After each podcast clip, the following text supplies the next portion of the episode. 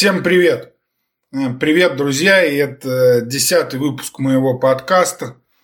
Э, не знаю, как у вас, а у меня сегодня прекрасная погода и отличное настроение. И поэтому я решил сегодня взять за тему, которую давно откладывал, и поговорить про неотъемлемую часть нашей биржевой торговли, а именно про брокеров и все, что с этим связано. Сразу скажу, что здесь не будет много технических деталей, которые лучше все-таки прочитать в печатном виде.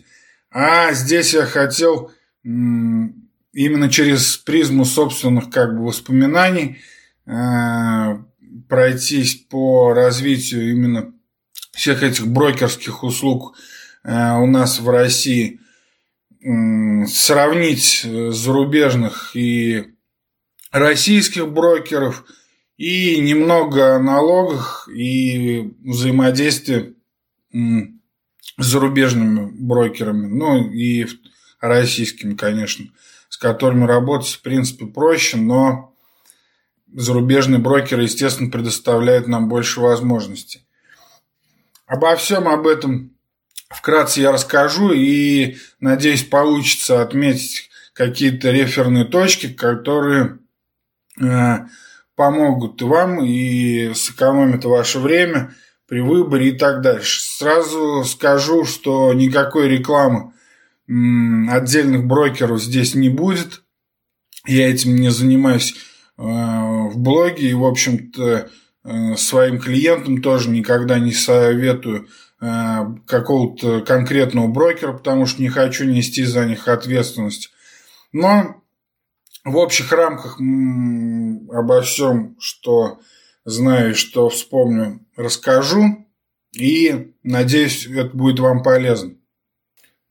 Сразу нужно вспомнить про ваши отметки и оценки на Apple Podcasts и остальных подкаст-приемниках, где вы слушаете мои выпуски – Спасибо, кто не поленился и поставил э, свои оценки. Это очень важно для продвижения моего этого проекта. И э, спасибо, друзья. Этим вы помогаете подкасту. Э, также не забываем то, что комментарии к следующим выпускам и вопросы, и темы к следующим выпускам вы можете оставить в моих соцсетях, в Фейсбуке, э, группе ВКонтакте, Инстаграме и так далее. Ну и в Твиттере, конечно. Это можно легко найти Тихий трейдер. И все контакты есть э, в моем блоге dmatrade.blogspot.com. С правой стороны есть все контакты. И можно любым мессенджером, там есть номер телефона, обратиться ко мне и так. Э, если по каким-то деловым вопросам. И все, пора переходить к основной теме.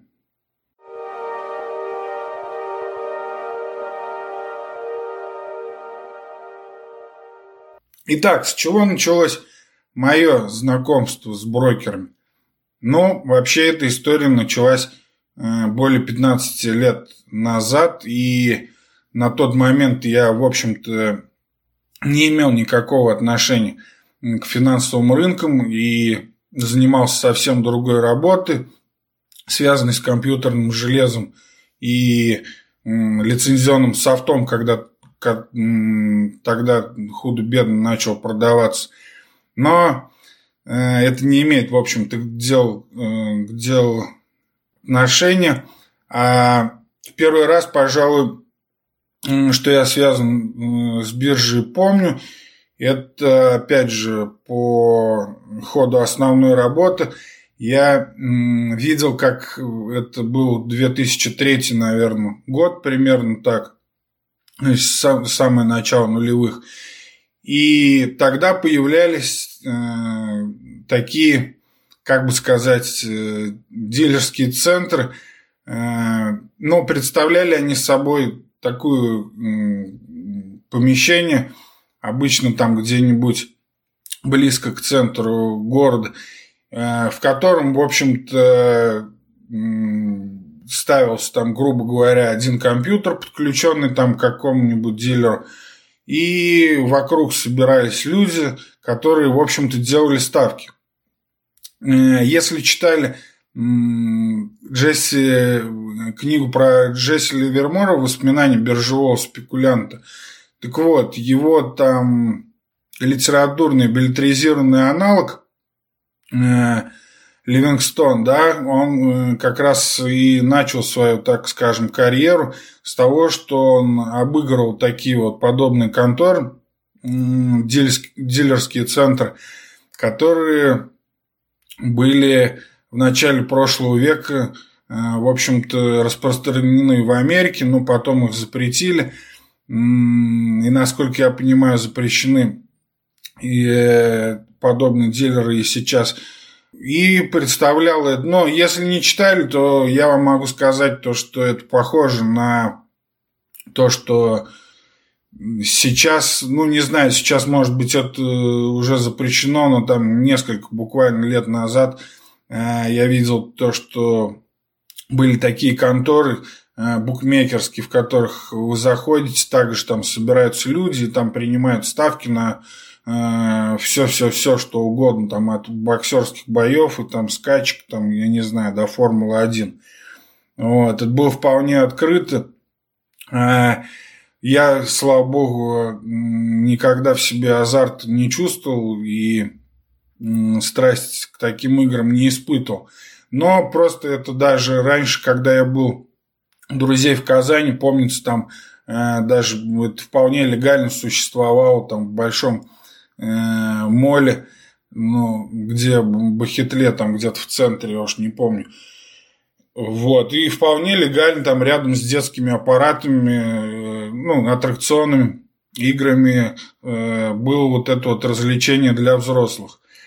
Вот, и тогда в 2003 там, 2004 где-то году, в общем-то, это была не редкость. Появлялись подобные конторы, но понятно, что люди быстро там сливались – потому что это дилеры. Вообще нужно пояснить сразу, э, что такое э, дилинговые центры и дилеры э, в нашей, так скажем, отрасли. Это дело в том, что подкаст мой слушают, понятное дело, то, что это будет неинтересно уже более-менее профессиональным участникам, профессиональным инвесторам, которые давно уже все прошли. Но мой подкаст слушают разные люди, много просто из, поиска находят случайно. Поэтому здесь нужно объяснить, что, в общем-то, это э, дилеры, которые якобы кавычках э, предоставляют вам возможность работы на финансовых рынках, не надо путать э, с карточными дилерами или с прайм-дилерами, которые предоставляют первичное размещение, например, там, для бумаг ФРС там, или крупных банков и так далее. Вот, э, вернее, крупных э, размещений. Хотя, в общем-то, это одно и то же. В любом случае, дилер, всех этих, э, все это понятие дилерства объединяет то, что вы заведомо играете по правилам дилера и преимуществу всегда на его стороне, и играет он всегда, в общем-то, против вас. В принципе, это можно сказать и про прайм-дилеров. Ничем от э, карточных они мало отличаются. И во времена финансового кризиса это было хорошо видно. Если говорить о, в кавычках, биржевых дилинговых центрах, которых сейчас полно и у нас, и, в общем-то, в Европе. Это конторы, которые, в общем, э, в различной степени честности предоставляют вам якобы услуги по торговле на бирже. На самом деле никакие ваши сделки на биржу не выводятся, как бы они об этом не заявляли. В общем-то, они просто принимают от вас и других клиентов э, это дилинговый центр конкретно ставки на то, куда пойдет тот или иной инструмент, будь то там валюта, э, контракты на разницу по CFD.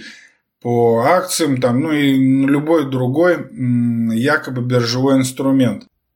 Так вот, где-то в 2005-2006 году эта тема уже получила такое распространение. Не скажу, что в широких кругах, но все-таки в интернете многие уже э, заговорили о, об этих дилинговых центрах, о бирже и так далее.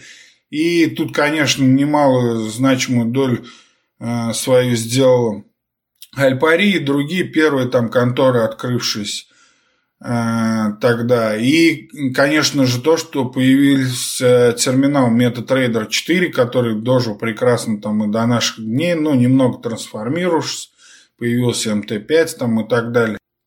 Да, это действительно тогда было интересно, то есть можно было открыть демо-счет, в общем-то, любой компьютер – на тот момент тогда эту программу тянул, ну, так скажем, современный на тот время компьютер, но который, в общем-то, у меня проблем тогда с ним не было.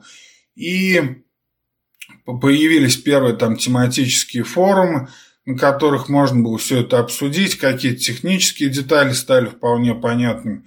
И, в общем-то, тогда меня это заинтересовало, потому что, в общем-то, после ну, окончив институт, я имел уже достаточное представление там базовых основ работы финансовых рынков, там рынков облигаций, акций там и все так далее. Но, то есть, на уровне там, что такое акции, что такое привилегированные акции, там реестр акционеров, как это устроено. И всегда меня это интересовало. А, в общем-то, именно вот э, появление этих дилинговых центров с э, удобной на тот момент платформой, как бы, да, привлекал интерес. И а, я открыл там демо-счет, понятное дело, там э, не получалось, потом какие-то были первые успехи, естественно, первые слитые деньги. Не суть важно. Дело в том, что появился интерес. И да, первый счет я, естественно, открыл на тот момент э, в Альпари. И это был где-то 2005-2006 год. Э, естественно, тогда это не был моей основной работой. Э, как я уже сказал, азартом я никогда не отличался, поэтому просто как-то параллельно я этим интересовался, пробовал торговать. И, э, в принципе, придумать какие-то стратегии, э, но не то чтобы даже придумать, довольно много тогда литературы было, э, потому что все-таки этот рынок развивался тогда не только у нас, а с развитием интернета, э, в общем-то, с, с развитием новых платформ, и когда заскоруслые брокеры во всем мире стали также ориентироваться на новую волну инвесторов, которые уже не хотели идти ни в какой офис, а хотели, имели доступ в интернет э, достаточных мощностей компьютера, хотели все это делать, в общем-то, из дома. Э, все вот это как бы двигало индустрию, было интересно, были э, много литературы, были форумы, и, в общем-то, этому я уделял много тогда внимания. Следующим, наверное, значимым таким шагом это, я думаю, меня поймет тот, кто тогда так же, как начинал, в общем-то, значимым явлением э, было появление на рынке такого дилингового центра, который, конечно же, себя, в общем-то, позиционировал как э, полноценный брокер. Это был э, брокер естественно, зарегистрированы там на каких-то банановых островах, не помню точно где уже. Вот, э, с красным значком такая контора. Если кто помнит, я думаю, сейчас это улыбнет. Вот, в общем-то, дело в чем? То, что эта контора, в общем-то, имела уже такое представительство, ну, вполне там осязаемый офис, в который можно было прийти, открыть договор, договор. Ну, естественно, договор был смешной, там на принтере распечатанный, и как у любого дилингового центра, в принципе, и сейчас – это, то есть, ноль каких-то обязательств, зато куча допущений, форс-мажоров, при котором, в общем-то, дилер имел в любое время закрыть все позиции и не нес никакой ответственности за это. и вообще не находился не в нашей юрисдикции. Но почему я вспоминаю именно про эту так называемую брокер-брок? Дело в том, что они, как я уже сказал, позиционировали себя как настоящие брокеры, и они обращали внимание своих клиентов на то, что именно на как бы это сказать, на биржевые инструменты. То есть они предлагали торговать там не только спот на своей торговле через ту же МТ-4, но и э, фьючерсы. Ну, естественно, это было подобие фьючерсов, да, но все-таки э, они более информационно работали. На тот момент у Альпари, так скажем, был огромный такой форум, э, который было интересно читать, да. Но у Брок был прорыв именно в том, что как-то они нормально относились именно к своим клиентам, и фу, на их форум пришли достаточно, я скажу, прогрессивно в этой э, отрасли тогда трейдеры, и, в общем-то, там было о чем поговорить. Э, и предоставлялись фьючерсы на всякие инструменты. Потом, кстати говоря, там появились уже действительно настоящие биржевые платформы. Они зарегистрировали. Это где-то был точной даты я не вспомню, но это был э, где-то открылись они, наверное, году в 2007. В общем, я точно помню, что в разгар кризиса как раз я был у них в конторе, открывал счет, потом там перевел деньги и так далее. В общем-то, это было круто. То есть там э, в одной платформе, в отличие от Эльпари, там уже тогда были акции, уже были фьючерсы. Плюс к этому отличный форум, э, журналы они выпускали – ну, в общем, есть что вспомнить. Это действительно был такой качественный как бы скачок, во всяком случае, для меня. И но как бы при новых инструментах возникал новый интерес, во всем этом было интересно копаться, естественно, возникал как бы, ну, продвигался каждым шагом дальше, открывал там для себя что-то новое, как и многие тогда. В итоге в 2009 году где-то а, вокруг Брок началась странная война. А может быть, это было попозже уже, может быть, это было в 2010 году. Я помню только конец истории, что то ли а, клиентов стало мало, то ли что. В общем, короче, они решили сделать какой-то свой фонд, типа внутри э, этого дилингового центра. Собрали в него э, деньги. И в итоге, короче, их обвинил я уж не помню, СЕК или другой регулятор, э, в том, что они манипулировали рынком, то есть схема какая была, э, типа, что э, этим фондом на они открывали в своем же дилинговом центре типа сделки по какому-то там низколиквидному, я не помню, то ли зерну, но то ли кукурузу, что-то такое с товарного рынка, какой-то фьючерс. Вот. А для того, чтобы, собственно, сами клиенты и инвесторы, которые вложили в этот фонд тогда деньги, не обвинили о том, что они там взяли с потолка эти деньги и разницу положили себе, они на тонком рынке э, двигали именно фьючерс на на реально, на, на настоящей бирже. Ну, то есть ночью, как, когда там никто не торгует, на несколько пунктов. И так закрывали своих клиентов. Вот, в общем, какая-то такая схема была. Типа было расследование в СЕК, а у них уже, так как они еще другие платформы вроде как предоставляли, у них э, начались с этим проблемы. Они говорили то, что это делал их клиент, а не они, то есть не руководство этого э, фонда внутри дилингового центра. А на самом деле, может быть, и не было никаких, сейчас мне уже кажется, чтобы и не было на самом деле никаких претензий ним ни от какого сека, а просто для того, чтобы как-то закрыться, ну, чтобы не совсем уже кидалом выглядел. Как-то вот так вот это все, вся эта была история разыграна. И в итоге, да, Брока закрылся. И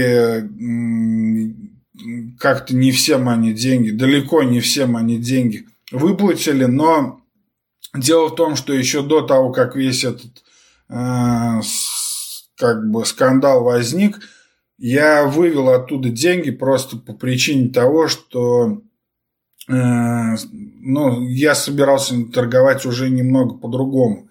И подобные истории, конечно же, с дилинговыми центрами случаются и всегда случались. Там мы помним, например, ту же историю. Это вообще было совсем недавно, буквально там год три назад с телетрейдом и с таким персонажем, как Кондаков.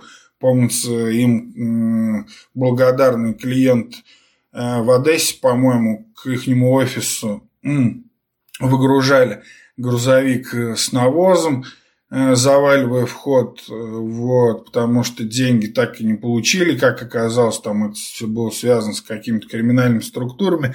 Короче, эти, сколько существует дилинговый центр у нас, столько э, существует, да, в общем-то, и во всем мире, столько существует подобных историй.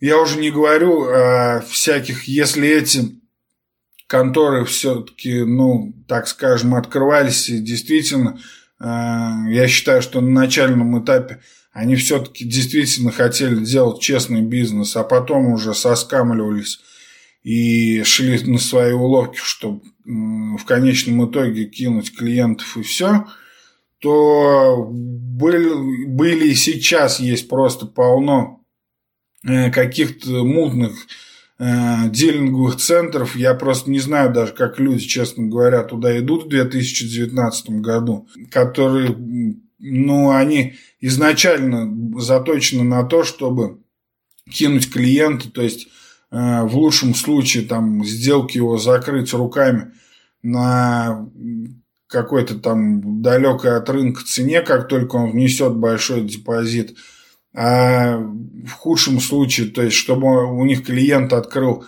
счет, и мне в Инстаграме только недавно такая тетка писал, просил помочь, но, естественно, я не могу ей ничем помочь, а, как сказал, то, что и в итоге открывают счет, и якобы их же менеджеру они дают в управление. Удобно, да, не правда ли?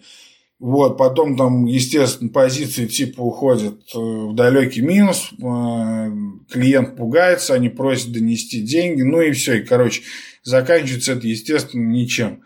Вот, я не знаю, почему этим правоохранительные органы э, плохо занимаются, но, видать, не хватает у них на это времени, потому что, ну, потому что митинги нужно разгонять и вообще много других забот. Справедливости ради нужно все-таки отметить то, что на самом деле э, не дилинговый центр это не стопроцентное зло, а в общем-то для многих это неплохая даже возможность ну, как бы попробовать свою силу, выйти на рынок там с небольшим депозитом. И они прекрасно работают в Европе под э, э, лицензиями европейских регуляторов. И даже, скажем так, если мы возьмем крупнейшую э, тройку наших там крупных, да, дилеров, но не буду, не хочу я рекламировать, но все-таки мы все равно мы все знаем. Это там Альпари, Финам и там БКС. Ну, может быть, кого-то сюда еще можно э, прибавить.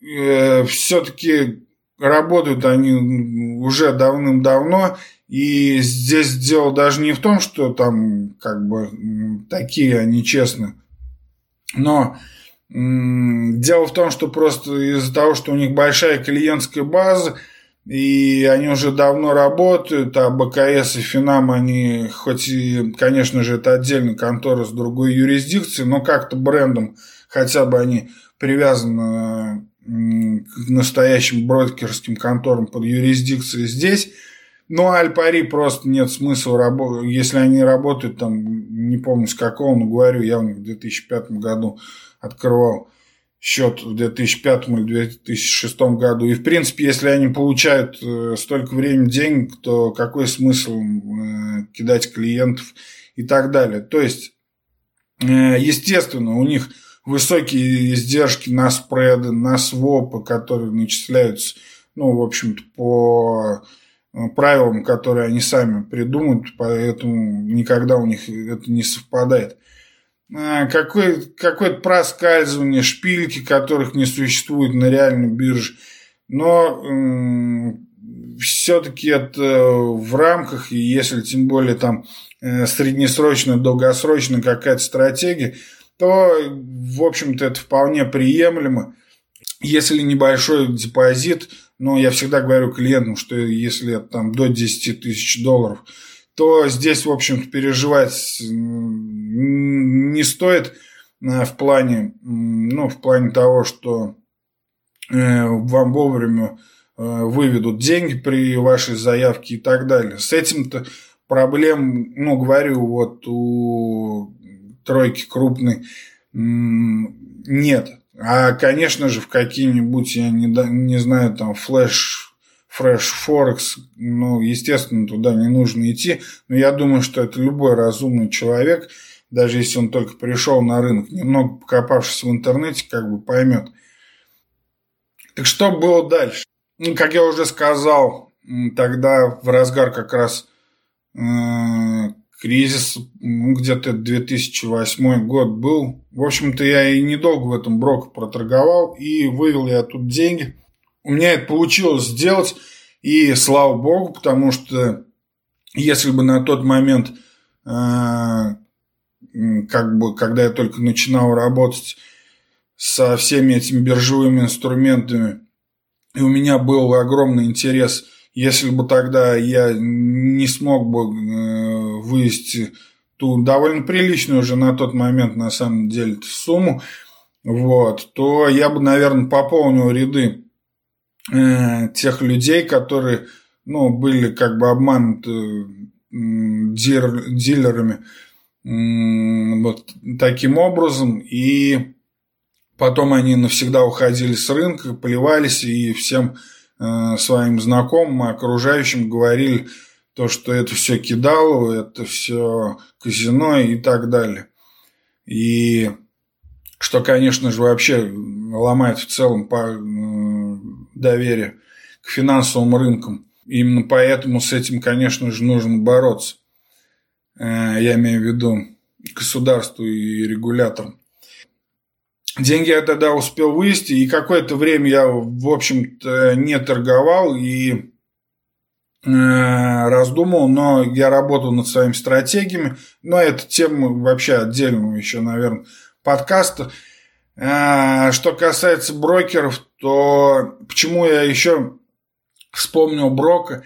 Дело в том, что на последней своей стадии они предлагали клиентам уже действительно выход прямой на бирже через, э, ну, грубо говоря, через они субброкерством занимались, то есть я уже не помню точно через каких брокеров, но предоставляли уже выход на э, реально настоящей площадке и, соответственно, через терминалы, ну, биржевые терминалы, помимо МТ-4. На тот момент, помню, был у них э, лазер. Если кто не знает, это вообще такой табличный, как бы э, похожий там на Quick и на Транзак терминал, вот, которым, в общем-то, пользовались там на тот момент и крупные. Э, да вообще, у лазер на самом деле была тогда на Западе очень распространенная платформа вот, то есть на тот момент она была там э, передовой и, в общем-то, там и банкиры, и все, ну, то есть уже серьезные инвесторы ей пользовались. И выходили с ее помощью на NASDAQ, на NICE через своих брокеров. Вот. И просто тогда до меня дошло то, что на самом деле вот это было бы интересно иметь прямой доступ на биржу и, соответственно, видеть прямые котировки и так далее. И потом, я не помню уже, честно говоря, как и откуда я узнал, но на тот момент появился и начал получать все больше популярность терминал торговый Think or Swim от TD Ameritrade. Это, в общем, американская контора, она на самом деле что-то там с конца 80-х, это Америтрейд существовал. Э, в Амахе, по-моему, у них штаб-квартира, и до сих пор она вроде там, потом было какое-то слияние с канадским банком. И, в общем, такая история. Но интересно то, что на тот момент, э, по-моему, в 2008 году они купили какого-то крупного там производителя программного обеспечения, который запилил им просто крутейший терминал торговый, э, и просто на него начали переходить все. И я, забегая вперед, я сразу скажу, что я до сих пор считаю э, этот терминал лучшим и для торговли, и для анализа просто это очень крутая штука. А представьте тогда, на тот момент, когда, в общем-то, я говорю, там был МТ-4 э, для дилеров, а там верх крутоты, это был вот э, именно вот этот э, лазер, который, кстати, вы можете там видеть во многих фильмах там о бирже того времени. Вот, вот эти все таблички и все такое. И здесь появляется вот этот Syncor Swim, это, это просто круто. То есть, это нарисованы во флеше. Ну, если вы не видели это, наберите э, на Ютубе. Можете даже в мой Ютуб зайти, у меня там инструкция по э, работе со мной. Там как раз я делаю что-то это лет пять, наверное, назад я писал тот ролик. Вот, там можно увидеть. Ну или просто наберите Syncor Swim в работе там и так далее. И если вы заметили, если вы читали мой блог dmatrade.blogspot.com или .ru, вот, все, во всех своих постах я всегда привожу картинки э, как раз из этого терминала, и потому что до сих пор им пользуюсь. И, но сейчас это, возможно, не у всех, не для всех россиян. Сейчас я скажу еще об этом. Вот. И тогда это было просто, это был верх крутоты, то есть это нарисовано в флеше с отличным дизайном. В общем-то, это работало на медленной э, скорости, потому что тогда дома у меня э, был на работе, в общем-то, было уже все хорошо с интернетом, а дома тогда это был еще этот, э, как его, DSL, короче, вот это все через DSL модем. Но он э, справлялся лучше даже, чем МТ-4. Да, тогда можно было там спокойно открыть демку. И, в общем-то, с какой-то задержкой, я не помню, то ли 10, там, то ли 15 минут. Ну, в общем-то, небольшая задержка, учитывая то, что скальпингом я никогда и тогда тоже не занимался, а сразу был ориентирован как на среднесрочные и долгосрочные стратегии, как по Форексу, так и по акциям. И сразу вот этот весь набор перед тобой инструментов, э, где, в общем-то, сделки можно открывать от одной акции. И, пожалуйста, акции, фьючерсы, опционы – ну да, это круто. И это просто, это очень приятно вспоминать. И я, наверное, это вот лучше, если меня спросить, лучше вспоминание вообще о бирже, когда был интереснее всего. Вот, да, это был тот момент, как, как раз, когда и Э, построением я занят был своим там первых торговых стратегий. И здесь вот этот терминал давал большие возможности и самое главное преимущество перед другими, конечно же, э, там участниками рынка. И у меня тогда появился первый инвестор. Вот. Да, я, кстати, завел тогда блог уже, но позже я его сменил. В 2014 году я сменил уже вот на этот адрес, который есть сейчас, потому что там все было криво сделано. И в итоге потом э, я потерял что-то ключи. Короче, это был первый блин ком, что касается блога. Ну, в общем-то, и в торговле было так же, но уже, в общем-то, была, э, были стратегии, по которым можно было работать, особенно для акций. Но и тогда, понимаете, в чем дело? Это был 2009 год, и это что в этот год было? Это началось восстановление на рынке акций. В общем-то, все, кризис миновал. Э, ну, во всяком случае, на фондовом рынке. э, ФРС начала вливать деньги, и стало, в общем-то, понятно то, что, да, вот контрольная точка это пройдена на S&P, число зверя уже было сделано, Бернанке пообещал залить деньги деньгами, э, рынок, вернее, деньгами. Э, Бенни вертолет его тогда называли на всех форумах. Вот. И, в общем-то, да, стало ясным. Э, мои стратегии показывали на тех же демо-счетах какой-то успех. И тогда я завел туда деньги, и клиент тоже мой открыл там счет, то есть я ввел тогда два счета свой и его. А, и было все неплохо, действительно. Если бы это был какой-то другой момент, опять же, такая действительно реферная точка для меня была. Да, это был успех, естественно, в акциях был успех. Возможно, если бы я сейчас оказался в том времени, все боятся кризиса, а я бы хотел оказаться в том времени, это был действительно ну, больших возможностей. И, в принципе, любая трендовая э, стратегия, более-менее, если у вас было терпение, если вы не торговали чуйкой, а ну, ну, хотя бы какие-то базовые там науки из литературы, из литературы там имели, как-то уже там построили на бумаге свою стратегию, то тогда было ну, действительно легко заработать. И у нас это получилось, что, в общем-то, ну, дало своего рода э, веру в, в том, что можно заработать на рынке. Но, собственно, и с тех пор я этим начал плотно заниматься и так далее. И сейчас, естественно, это моя уже основная работа.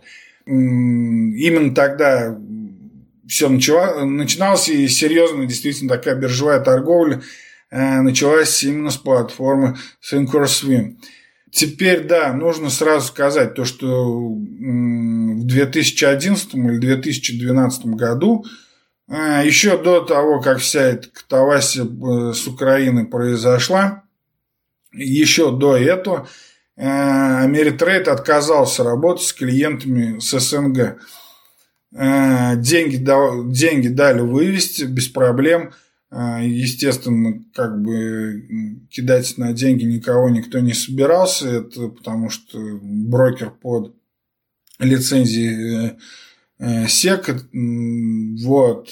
Но я не знаю почему, ну, понятно, на форумах обсуждали тогда причины, люди там много версий выдвигали, но на самом деле никаких там официальных заявлений от Америтрейд я так и не слышал с тех пор. Вот, но Э, что спасает то, что у меня есть инвесторы э, с, граждан, с гражданством не России, вот, и поэтому у меня управление их не счета, поэтому э, до сих пор это остается моим основным инструментом, основной платформой для анализа рынка акций, фьючерсов и так далее. Если у вас есть гражданство отличное от э, России или второе гражданство, то, естественно, я вам могу только позавидовать и да, вам в общем-то не нужно далеко ходить, откройте эту брокер ну, ознакомьтесь вначале, понятное дело. Я даже инструкцию лет пять назад полную выкладывал. И, в общем-то, мало чего изменилось. Основные функции там так и есть, хотя платформа постоянно меняется, появляются новые фишки и так далее. Вот, но, в общем-то, это хороший выбор. И, говорю, для анализа и все, я продолжаю использовать я. Потом, э, да, в общем-то, потом э, у меня становилось больше клиентов, и тут уже выбор зависел от них, э, потому что я любую, с любым, в общем-то, брокером и дилером готов работать, мне без разницы, потому что анализ я провожу по своим платформам, котировки я получаю прямые по своим каналам, а на счетах клиентов я просто одинаковый у всех дублирую сделки. Но здесь, э, пожалуй, стоит все-таки отметить какие-то реферные точки. Это э, пока не дошли, конечно же, до российских брокеров. Это, наверное, нужно интерактив брокерс. потому что там я открыл счет ну, где-то в 2013 году. И, в общем-то, сейчас эта платформа доступна и для россиян, и что-то там сейчас порог, порог входа э, совсем небольшой, что-то там, по-моему, от 3000 долларов, то ли 3, то ли 5 тысяч долларов, что-то так. Вот, конечно же, в плане техники э, она хуже, во всяком случае, на мой субъективный взгляд, она хуже, чем Swim, но у нее есть свои плюсы. Чем она хуже? Ну, графиком, дизайнами, таблички. Есть свои преимущества. Во-первых, она удобнее на несколько мониторов, если окна раскидать.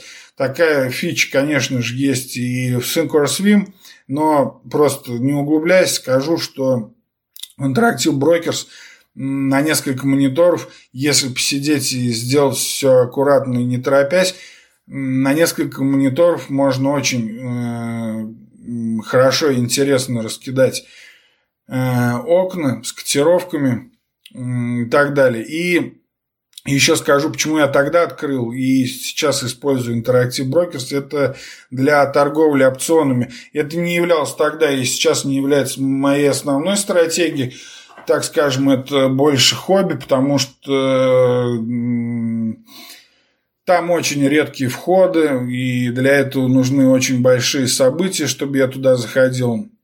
Но это уже отдельная тема. Просто я скажу, что Interactive Brokers для опционов, э, на мой скромный взгляд, это ну, лучшая платформа, удобнее даже, чем SyncroSwim. И как-то для опционов вот эта сетка опционов, э, настройки отображения там результатов текущих, все это намного удобнее. То есть для себя какой-то тоже вехой э, в познании рынка я вот это открытие счета в Interactive Brokers тоже могу назвать. Э, но помимо этого, скажем так, было много из Европы у меня клиентов, э, ну, как с российским гражданством, так и просто европейцев. И там, соответственно, появлялись, э, ну, по мере того, что они предлагали, мне приходилось знакомиться с новыми платформами. Это тот же Саксобанк, это Дукаскопи, это там Элмакс. И понимаете, в чем дело? Вообще они находятся под юрисдикцией европейских регуляторов. Вот. И да, они, они позиционируют себя брокером. Но с другой стороны, дело в том, что в Европе разрешена торговля CFD. А CFD это те же контракты. И, в общем-то, это тоже дилерство. То есть все эти конторы, как бы, ну, для себя я их так называю, это полублой, полуброкер, полудилер. То есть они могут осуществлять как прямой вывод ваших средств через различные инструменты на бирже, так и, в общем-то, торговать CFD. Но все это находится под регуляторами, и, в общем-то, там вообще проблем нет, условия у всех хорошие. А, и, в общем-то, если клиент торгует, тем более не сам, а там дает деньги управления, да ему вообще не важно – контракт на разницу или э, прямой биржевой инструмент. Терминал ну, достаточно у всех плюс-минус похожий и, в общем-то, удобный. Здесь я, наверное, но выделять ничего не буду такого. Elmax работает там через MT5.4, хотя он сам, по сути, э, является поставщиком котировок. Ну, как бы тоже можно назвать его серьезным брокером. Вот. Э, в Саксо Банк полно инструментов. Они, это, по-моему, датская контора. Полно инструментов. И биржевых, и CFD полно. С минимальным там тоже порогом входа.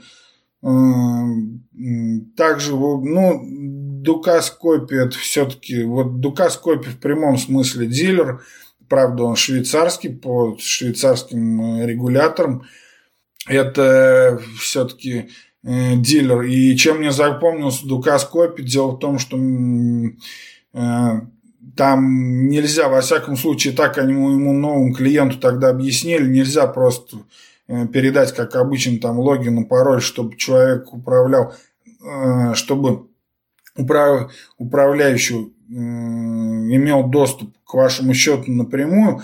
Почему? Потому что таким образом, если у него есть логин и пароль, то он уже имеет возможность там на вывод, ну, так далее. Короче, для того, чтобы управлять счетом клиентов, это нужно было открыть э, ПАМ на тот счет, на, на тот момент. Не знаю, может быть, сейчас что-то изменилось. Это был 2015 год. И почему мне запомнил, что для того, чтобы открыть ПАМ, в общем-то, у дилера мне пришлось, э, короче, распечатать их Э, договор, с ним идти к нотариусу, заверять его, потом DHL отсылать это все дело в Швейцарию, потом ждать, пока они обратно пришлют. Э, слава богу, за это время клиент как бы не передумал, а то это вообще все напрасно было, потому что я помню, на тот момент там на одну пересылку что-то документов 4,5 тысячи рублей ушло.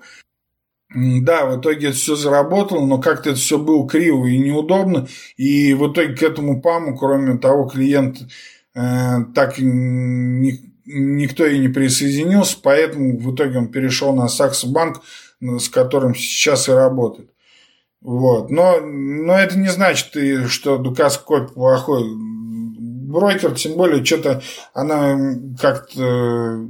Там есть русская, кстати, служба поддержки, она звонила как-то недавно, говорила, что какие-то там новые инструменты, а, ну там бинарные опционы появились, которые мне вообще не интересны, которыми я никогда, конечно же, не занимался, но в общем-то, вот так. И полно еще всяких европейских дилеров, привязанных э, тем или иным образом, много которых к банкам и так далее. И, в общем-то, с ними проблем нет. Э, Все это работает, и если вам удобно, то можете, не боясь, открывать там. Порог входа э, небольшой. И с ними работать проще, конечно же, чем с американцами в плане документов, потому что в том же Synchroswim, я помню, когда открывал тогда в 2009 году счет, там приходилось в качестве э, второго подтверждения слать просто платежки, ну вот, которые приносят платежки за квартиру, вот это вот, короче, им отсылать в качестве второго документа, подтверждающим личность. Вот, такая вкратце история. И в итоге, сейчас я он выкладывал в телеграм-канале своем, Дайма Трейд, это как-то скан своего рабочего стола, и сейчас у меня около десятка значков просто на рабочем столе с разными дилерами. И говорю, теперь уже выбор зависит не от меня, от клиента, а я уже настолько привык к этим терминалам, что, в общем-то, мне без разницы, с каким из них работать.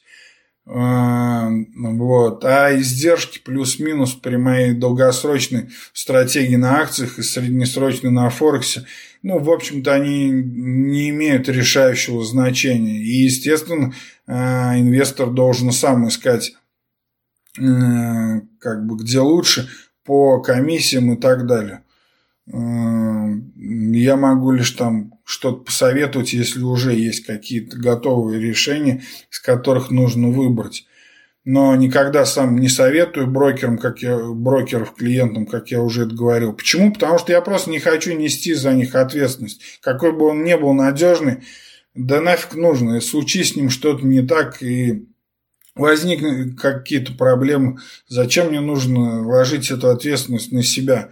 Даже если человек это будет понимать, то, что это не моя вина за того или иного там дилера, но субъективно это отложится как бы у него в голове, а мне это, в общем-то, не нужно. Давайте теперь про российских брокеров. Как меня туда-то занесло, если, в общем-то, с зарубежными брокерами было все нормально, и к SynCourseVim, э, моему любимому терминалу, у меня уже был доступ. Но случилось это из-за одного клиента. Я не буду вдаваться в подробности, тем более я работаю с ним и сейчас, но, так скажем, у него уже были активы, и нужно было перевести из одного депозитария в другой уже физические акции. Но в то же время ему хотелось, чтобы работал управлял его счетом. Я на тот момент, правда, был условием тогда, ну, тоже в силу там некоторых его причин, чтобы я торговал только российскими акциями. И здесь, в российской юрисдикции. А, ну, соответственно, э, вообще-то тогда и не было американских акций, нельзя было торговать через российских брокеров. То есть не было питерской биржи, на МВБ не было, э, как сейчас, э, американских акций. Да, в общем-то, был это, короче, 2011 год. Не помню почему, но выбор, короче, пал на пробизнес-банк. Его, кстати, уже сейчас не существует, по-моему. Вот, потому что что-то в 2014 году, по-моему, он накрылся. Э, и да, я просто обратился туда, ну, потому что нужно было, чтобы действительно был, с одной стороны, серьезный банк, а с другой стороны, чтобы он действительно, ну, его подразделение, так скажем, всерьез занималось биржевой деятельностью, потому что на тот момент, э, скажу я вам, не помню, а что там было с открытием или нет, был, да, Финам, скажем, брокер Финам, был тот же уже БКС, но, понимаете, для такого консервативного инвестор в возрасте, что Финам, что БКС, это нет ничего, и кто такие брокеры, доверие к ним ноль. Вот. А какие-нибудь крупные банки, там Сбербанк, ВТБ, да, они что-то давали, какие-то брокерские услуги, но это, блин, это на такой просто там каком-то зачаточном этапе был. Да, по-моему, там сейчас так и осталось, потому что я не знаю ни одного трейдера, с кем общаюсь, кто бы торговал через там терминал Сбербанк ну, в смысле, через брокерское отделение Сбербанка там, или ВТБ, или Росбанк. Ну, я, во всяком случае, таких не знаю. Вот, я обратился тогда в этот пробизнес-банк, мне дали там лично, типа, брокер. И да, прикольный такой парнишка был, Саша, забыл его фамилию. Вот, который, в общем-то, мне сильно помог.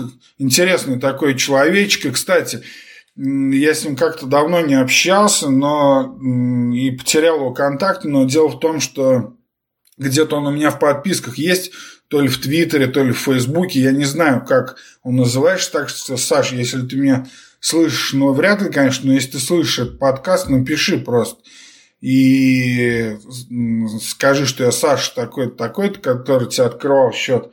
Вот. И было бы интересно пообщаться, э, потому что можно было бы в подкаст позвать, ему, думаю, ему есть просто что рассказать, потому что на тот момент он уже там и в Финаме на деске работал, э, и, в общем-то, разбирался именно вот э, в российской этой специфике российских брокеров. А для меня, честно говоря, это тогда ну просто темный лес был. Хотя, конечно, уже там это давно все работало.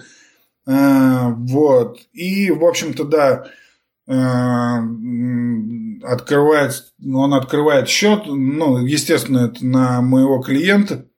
Я и себе, кстати, тогда открыл счет э, и положил туда немного денег в том же про бизнес-банке, ну, чтобы как-то синхронизироваться. А, вот. Да, в общем-то, подумал, что, может быть, и мне это будет интересно. Но в итоге, короче, он открывает счет, там, да, там договор, все дела, все как положено. А, большая такая, огромный мануал, короче, а, на, там, на тысячи страниц прилагался к этому договору. Короче, там целую папку бумажек. Но все бы, я на тот момент, ну так, поверхностно, я знал, что там есть Квик и так далее. Транзака, по-моему, кстати, не был тогда еще. Э, напомню, 2011, я про 2011 год сейчас говорю.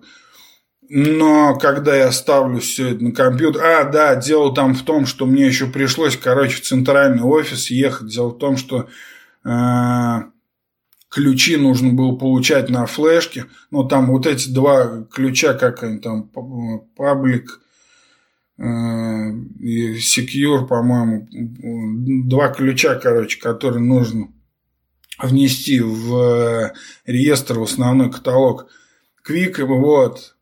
И, короче, надо было ехать в центральный офис, в общем, я час стоял в пробке, чтобы на флешке забрать эти ключи, потому что нельзя это было ни по интернету никак сделать когда я все это дело установил, и то с подсказками вот этого Саши, потому что это нужно было все скопировать, это нужно было обновить, как-то подключить там все эти инструменты. Это сейчас э, я все это знаю на каком-то уже инстинктивном уровне, потому что работаю со многими ЕС считаем. Вот, и а тогда для меня это было просто верх сложности после того, как я работал уже с зарубежным брокером. Это просто, когда я первый раз увидел, у меня открылся этот квик, и я увидел, как это вообще выглядит. Мне, знаете, мне сразу вспомнилось, мне сразу вспомнилась э, такая Вера Ивановна, по-моему, вроде так ее звали, это бухгалтер у нас была в институте, хотя на тот момент институт я уже 10 лет как закончил, вот. Ну да, 6 лет, получается, как закончил.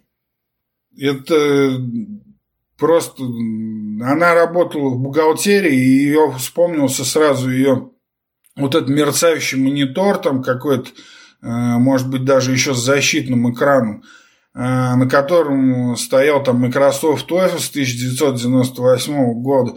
И чтобы там ввести э, и просто платежку она приняла там за учебу деньги, это нужно было час стоять, и она там одним пальчиком жал туда, вбивала, и вот э, все это время ты стоял, смотрел вот на эти ее таблицы с этими чудными бухгалтерскими программами.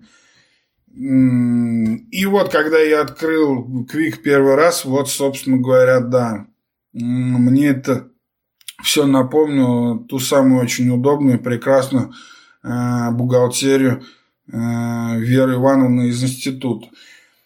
Э, да, многие скажут, я знаю многих людей, кто вообще изначально пришел ну, на российский рынок, и так там и торгует, и вообще они говорят, что это самый удобный терминал – но я не буду здесь спорить, вообще чисто субъективно. К тому же, да, если вы работаете только на российском рынке, где там 30, э, там 50 инструментов основных, и всего их там, я не знаю, сколько их там, две сотни наберется вместе с опционными инструментами.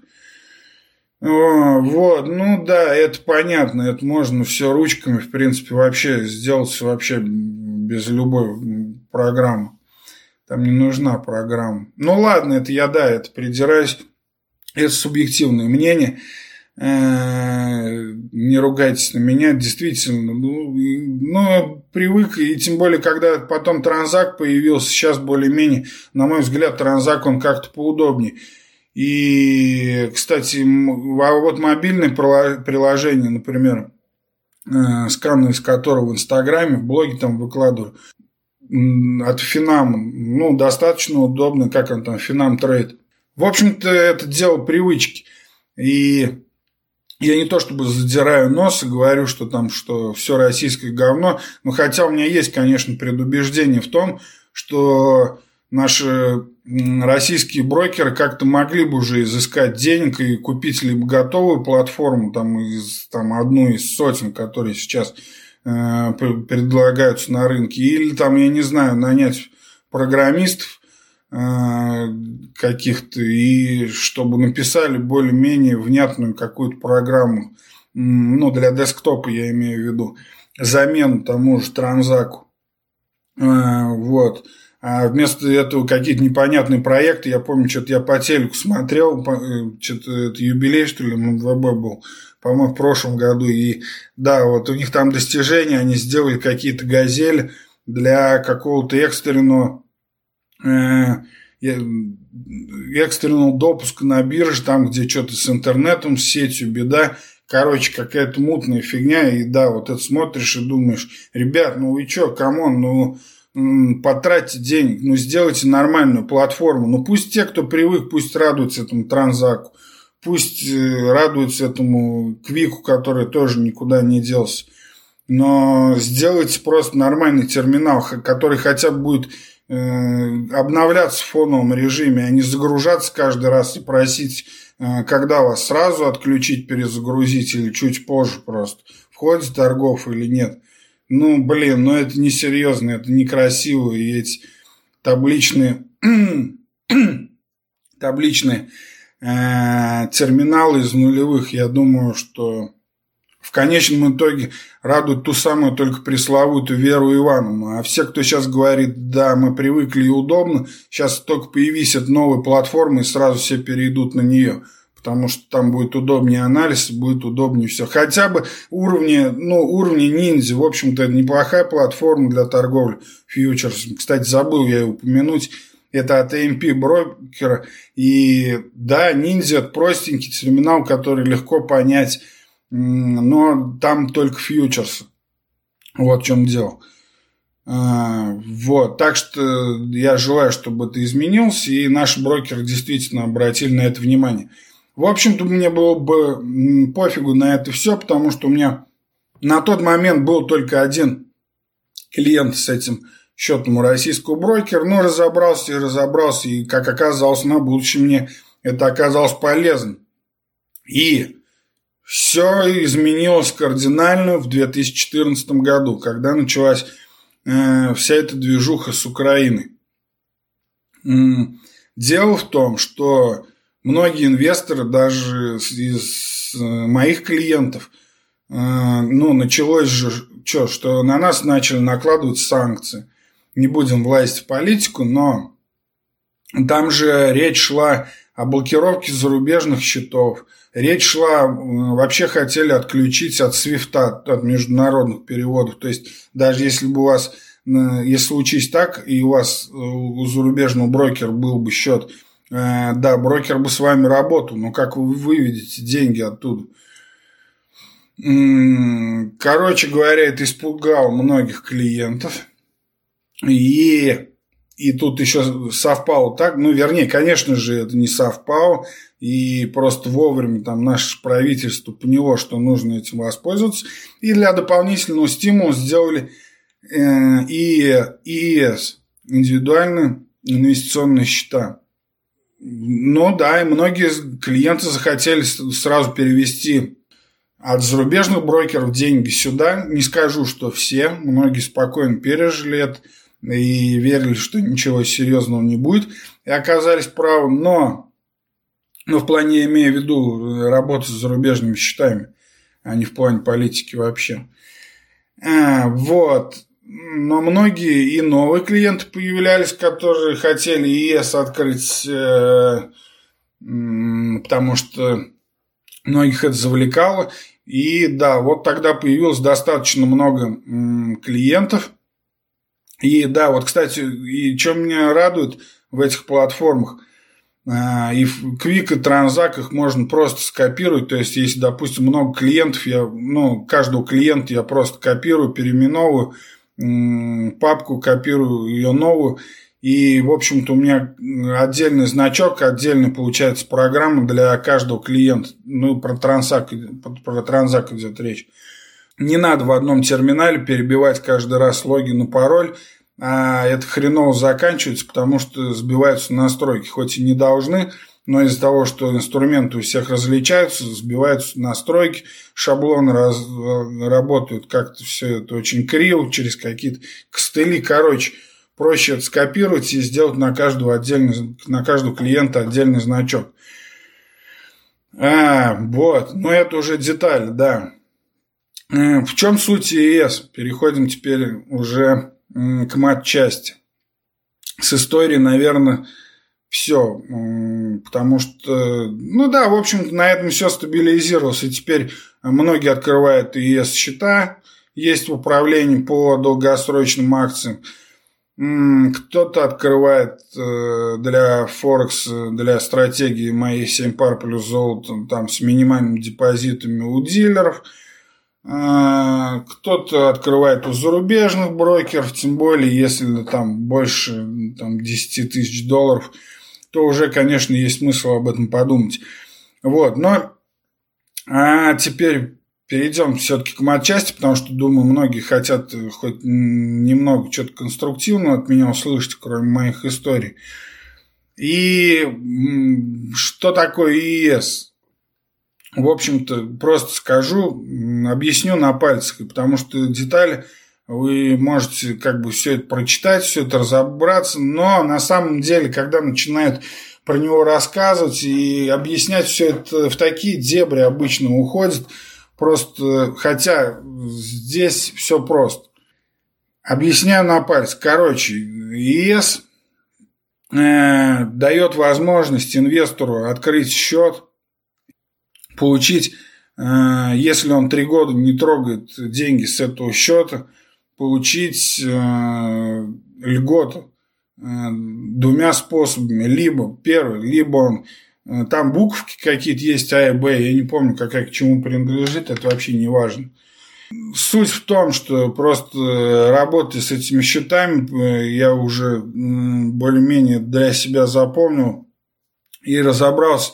Либо вы получаете э, налоговый вычет, ну, то есть 13% с 400 тысяч, это получается 50, полтинник э, да, в год, 50 тысяч в год э, максимум, э, вы получаете налоговый вычет, то есть это если вы платите вообще официальный э, налог там подоходный, ну, со своей работы или своего бизнеса, вот, пожалуйста, этот налоговый вычет раз в год 50 тысяч вы, грубо говоря, получаете. Либо второй, вы не платите налог э, с прибыли который получаете на этом индивидуальном инвестиционном счете.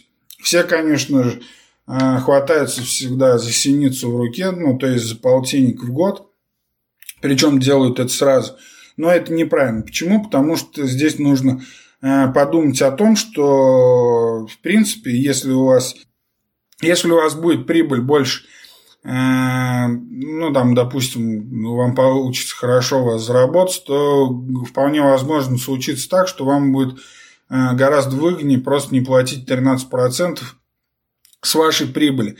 И здесь еще нужно э, не забывать, что, опять же, как вы, смотря, рассчитываете свою торговлю. Допустим, если вы, опять же, торгуете американскими акциями, и, а, скажем, случится такая фигня, как в 2014 году, и курс там доллар куда-то скак... ну, э, скакнет, то, конечно же, вероятность этого мала, но все-таки просто подумайте и прикиньте.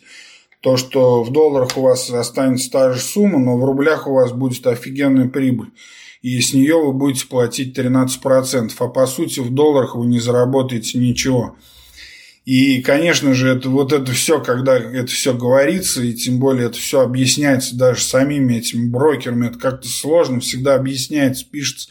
Но я вам скажу вот, что дело в том, что вы не должны сразу забивать себе головы этим и выбирать сразу, какую льготу вы получите, налоговый вычет или освобождение от прибыли, с, э, от налога с прибыли по сделке. Дело в том, это не написано в правилах ЕС, а это выходит из нашего налогового кодекса. Дело в том, что вы имеете право заявить о налоговом вычете э, в течение трех лет. А как раз это те три года, которые вот это конец вашего, грубо говоря, срока, когда у вас должен быть этот э, ИС, вы должны продержать деньги. То есть вы открываете этот индивидуальный инвестиционный счет, а, вы торгуете или даете управление, а потом уже в конце этого трехлетнего срока вы считаете, какую льготу вам лучше получить, вот и все. И вопрос закрыт. И здесь нужно отметить то, что в принципе, если вы вам срочно понадобятся деньги, вы захотите их вывести. Если вы уже получали налоговый вычет, эти 50 тысяч, вам придется их вернуть государству. Ну, собственно, как и подоходный этот э, налог. А если вы оставите это решение, как я уже сказал, на конец этого трехлетнего срока, то, в общем-то, ну, вы просто заплатите тогда налог с прибыли, если она будет. Вот и все. И еще здесь такая ошибка инвестор, а клиенты, когда часто меня просто, ну, э, на начальных договоренностях, когда мы разговариваем, спрашивают, а как это не помешает вашей работе то, что ЕС? Я сразу скажу, что ЕС это обычный счет, обычный брокерский счет. Он технически, он просто, он не отличается ничем от обычного счета, как если бы вы просто открыли там в том же Финаме там, или в БКС или где угодно. То есть и торговать на каком из них это без разницы. Так, нужно отметить то, что, смотрите, с 1 января там какие-то поправки ступят. Э, насколько я понимаю, с этим тоже нужно будет еще разбираться. Просто я как трейдер, то понятно, я разбираюсь в этом только в порядке блога, там, для своих читателей. Потому что клиенты, в общем-то, должны, как инвесторы, э, разбираться во, всех, во всем этом сами. Потому что в конечном счете от меня -то только управление инструментами. Но дело в том, что, как я понимаю, сейчас вообще и все эти, э, там, когда в 2015 году открыли возможность этих ЕС-счетов. Дело в том, что можно было все эти льготы получать, даже если вы торгуете американскими акциями. То есть вы загоняете просто туда рубли, покупаете доллар, покупаете акции в долларах, все, в общем-то, вы держите деньги в долларах, в американских активах, но в депозитарии на, через, этот, через питерскую биржу и на МВ, ММВБ эти акции есть. Но эти детали на самом деле не очень важны. У кого-нибудь там лежат для долгосрочного инвестора. Все это может измениться, и это вообще такая прикольная лазейка была. Я на самом деле всегда думал, а вообще, ну для чего это делать? Ведь по сути эти ЕС были сделаны для того, чтобы как бы наши же э, активы были в фаворе чтобы привлечь к ним внимание, чтобы деньги не утекали с бугор, там импортозамещение и все такое. Но в то же время можно было покупать здесь американские акции, ну, по сути, инвестируя, а, опять же, в американскую экономику. Вот, это, но как-то это работало, хотя там э, в законе, по-моему, было прописано, что это касается только российских активов, но я точно знаю, что, во всяком случае, налоговые вычеты, ну, вот эти вот как раз 50 тысяч мои клиенты точно возвращали, сидя полностью в американских акциях с моей помощью. Вот. Как это изменить после 1 января? Я думаю, сейчас глупо даже залазить и разбираться в этом, потому что при нашем процессе законотворчества это, пока это все в силу не вступит, но это все вилом на воде, это может быть отменено и так далее. Про ЕС э, вот так. И теперь, что касается, допустим, если вы все-таки хотите работать с зарубежным брокером. Про отличие э, в платформе, в наборе инструментов я вам сказал. Хотя, если, в общем-то, вы инвестор, долгосрочный инвестор и там даете управление счет, то вам, в общем-то, не важно. А в принципе, набор голубых фишек там этих американских актов. Но опять же, если с 1 января там не все это не изменится и не надо будет квалифицированными какими-то инвесторами становиться, если у вас больше трех тысяч. Ну, короче, все, пока я не хочу эту мутью забивать себе голову. Вот. Э, оставим это на следующий год. Если все-таки вы хотите работать с зарубежным брокером, то, естественно, там никаких этих э, ЕС у вас не получится, никакие налоговые вычеты сделать. Но взамен этого, конечно же, получается полный набор инструментов. Если вы сами торгуете, то вам, конечно же, нужна вся эта ликвидность, настоящая ликвидность настоящего большого рынка – а не песочница, которым является, в общем-то, российский рынок. Ну, потому что, ну, как ни крутить, смотрите, чем сейчас брокер завлекает. Ну да, вот хорошие цифры, например, там э, на ЕС с начала года полтора миллиона пришло там новых клиентов.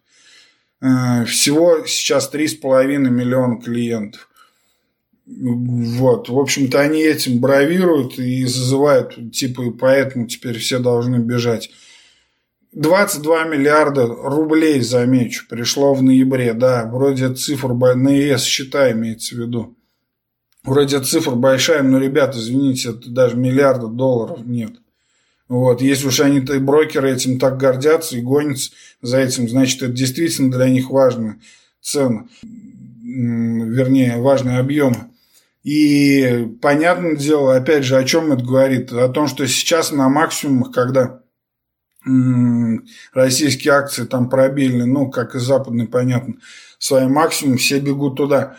Но э, понятно, что на, на хаях, как бы в, уже тронувшись поезд, все залетают, как обычно, в последний вагон. А естественно, Imagine Markets и я об этом говорил уже, и в блоге есть э, отдельные посты. То, что первым-то понесут на большой коррекции, конечно же, это развивающиеся рынки. То есть эти льготы, конечно же, теряются, но если у зарубежного брокера открывается, вы получаете весь набор ликвидности, весь набор инструментов и так далее. Теряете вы что? Теряете вы налоговый вычет все равно можно получить только с 400 тысяч рублей. То есть э, вы, по сути, вы теряете 13% э, с прибыли. Вот. Но согласитесь, это 13% с чистой прибыли, это, в общем-то, это э, ну, не такие большие деньги при условии того, что у вас есть рабочая Э, хорошая рабочая стратегия. Вот, то есть, что касается налогового законодательства, здесь, в общем-то, по закону тоже, ну, совсем вкратце, по закону, вы в любом случае должны, согласно нашему законодательству, вы должны декларировать э, раз в год это свою, во-первых, сведения о своих счетах, вот, кстати, тут тоже изменения же важные будут. Раньше вы должны были уверить о своих зарубежных счетах, просто о зарубежных счетах в других банках. С 1 января к ним прибавятся обязанности и свои э, счета у зарубежных брокеров. Если вы открыли у зарубежного, ну, это просто уведомление. Вот о чем я сказал, что счета, что с 1 января это будет если я не ошибаюсь, это будет и про брокерские счета, вы просто должны уведомить налоговый орган. Если вы хотите все делать по закону, а по-другому, конечно же, я не могу советовать никому делать, вы должны уведомить, да, или, ну, просто, если на пальцах, опять же, объяснять, вы открываете счет. Вернее, вы открываете позиции на, вы или управляющий на своем зарубежном счете у зарубежного брокера. Если вы не закрываете эти позиции до конца года, то никаких вы в налоговую, в нашу налоговую, вы ничего заявлять об этом не должны. Если вы, же вы закрываете сделку, и неважно, закрыта она с прибылью, закрыта она э, с минусом, вы в любом случае уведомить налоговую об этом должны. Если ну, эти сделки были закрыты в минус, ничего платить вы не должны. Если же они были закрыты с прибылью, вы должны платить 13%. И здесь важно отметить, что даже если вы закрыли сделку и в этом же году сразу открыли или куда-то в другой инструмент инвестировали эти деньги, то есть у вас опять как бы кэш нет на счете, в любом случае по закрытым сделкам вы должны будете заплатить 13% с прибыли, если она есть, в нашу налоговую инспекцию. Так это устроено. А, зарубежный брокер может с вас снять 13% с дивидендов.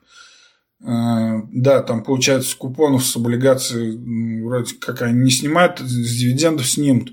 Но с теми странами, у которых у нас есть договор по, как он там, по э, что-то там я не помню, как точно, недопущению двойного налогообложения. Вот как-то так можно перевести.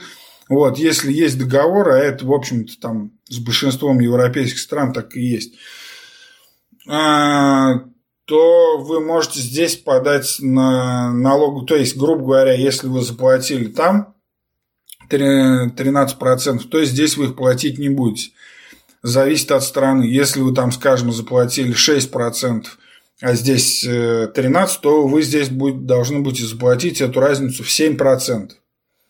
Если же э, вы там заплатили больше 13%, скажем, 15%, то здесь никаких налоговых вычетов вы, естественно, не получите.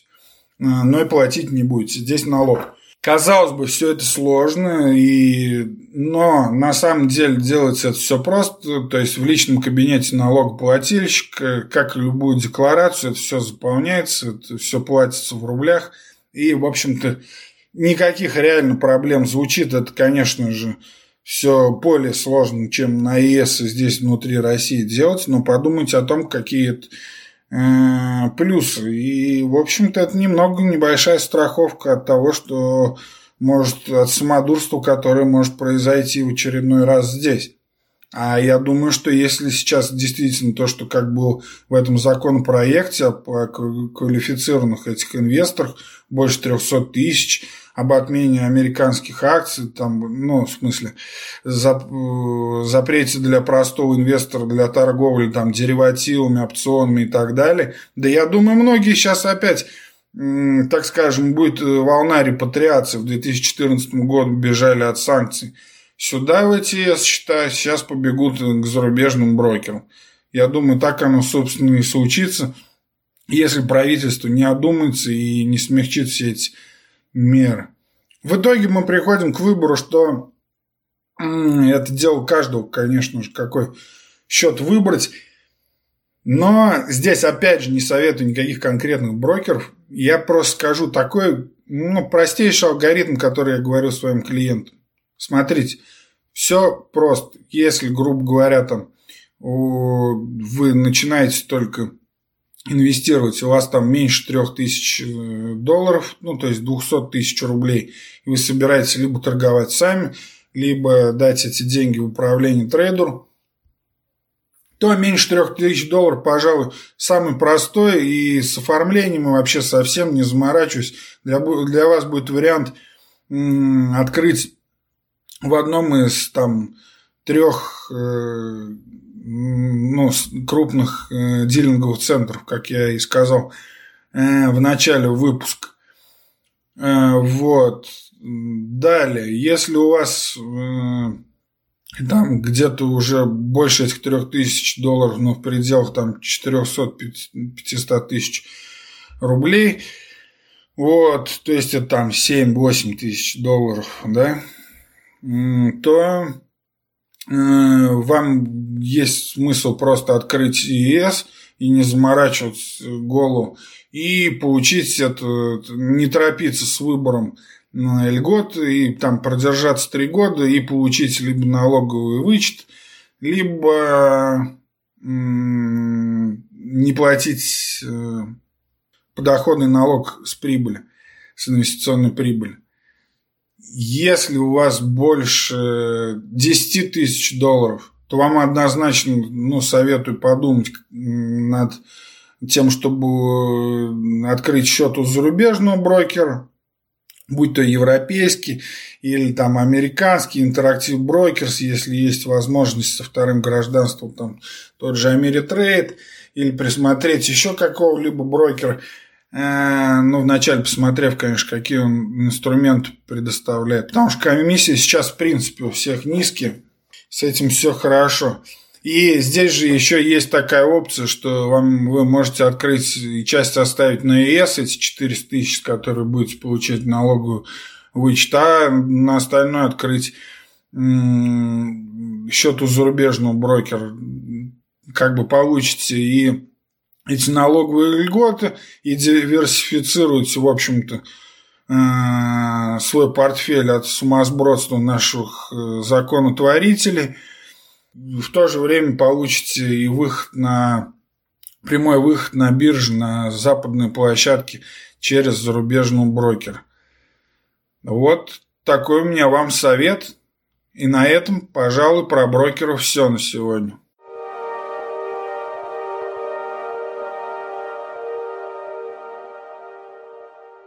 На этом десятый выпуск подошел к концу. И надеюсь, ваш контент, пришедший в ваш подкаст приемники, окажется для вас полезным. Хотя здесь, в общем-то, я только по верхушкам прошелся, больше уделив внимание э, своей истории. Приятно было вспомнить, и выпуск опять растянулся, ух, блин, опять на полтора, короче, часа, как и прошлый, вот, но Короче, не получилось, да и вообще что-то мне подсказывает, что к этой теме придется еще вернуться, тем более после как того, после того, как э, действительно в следующем году э, поправки в нашем законодательстве насчет э, брокерских услуг и инвестирования там вступит в силу, если они действительно вступят. Будем с этим разбираться. Эм, ну, а думаю, такие контрольные точки сейчас, э, о которых известно мне, с которыми я работаю, э, я вам ответил. И, в общем-то, все, что нужно для принятия выбора, есть. А остальное детали, в общем-то, вы можете легко найти. Хотя там нет больше никаких деталей. По сути, если разобраться. Если прослушать это и вдумчиво об этом подумать, то, я думаю, сделать правильный вывод, да и ничего вам больше и не нужно. Так, не забывайте, да, наверное, уже, уже прям скоро следующий выпуск, наверное, будет про э, с ответами на ваши вопросы. Вот, так что присылайте в комментариях во всех соцсетях Тихий трейдер – свои вопросы к следующему выпуску. И все интересные, на все интересные и содержательные я обязательно отвечу и вас упомяну. А, не забывайте, не ленить э, ставить оценки и писать отзывы в Apple Podcasts. И это очень круто, и это очень радует. И э, прям спасибо большое всем, кто не поленился. И на этом, наверное, все. Удачи!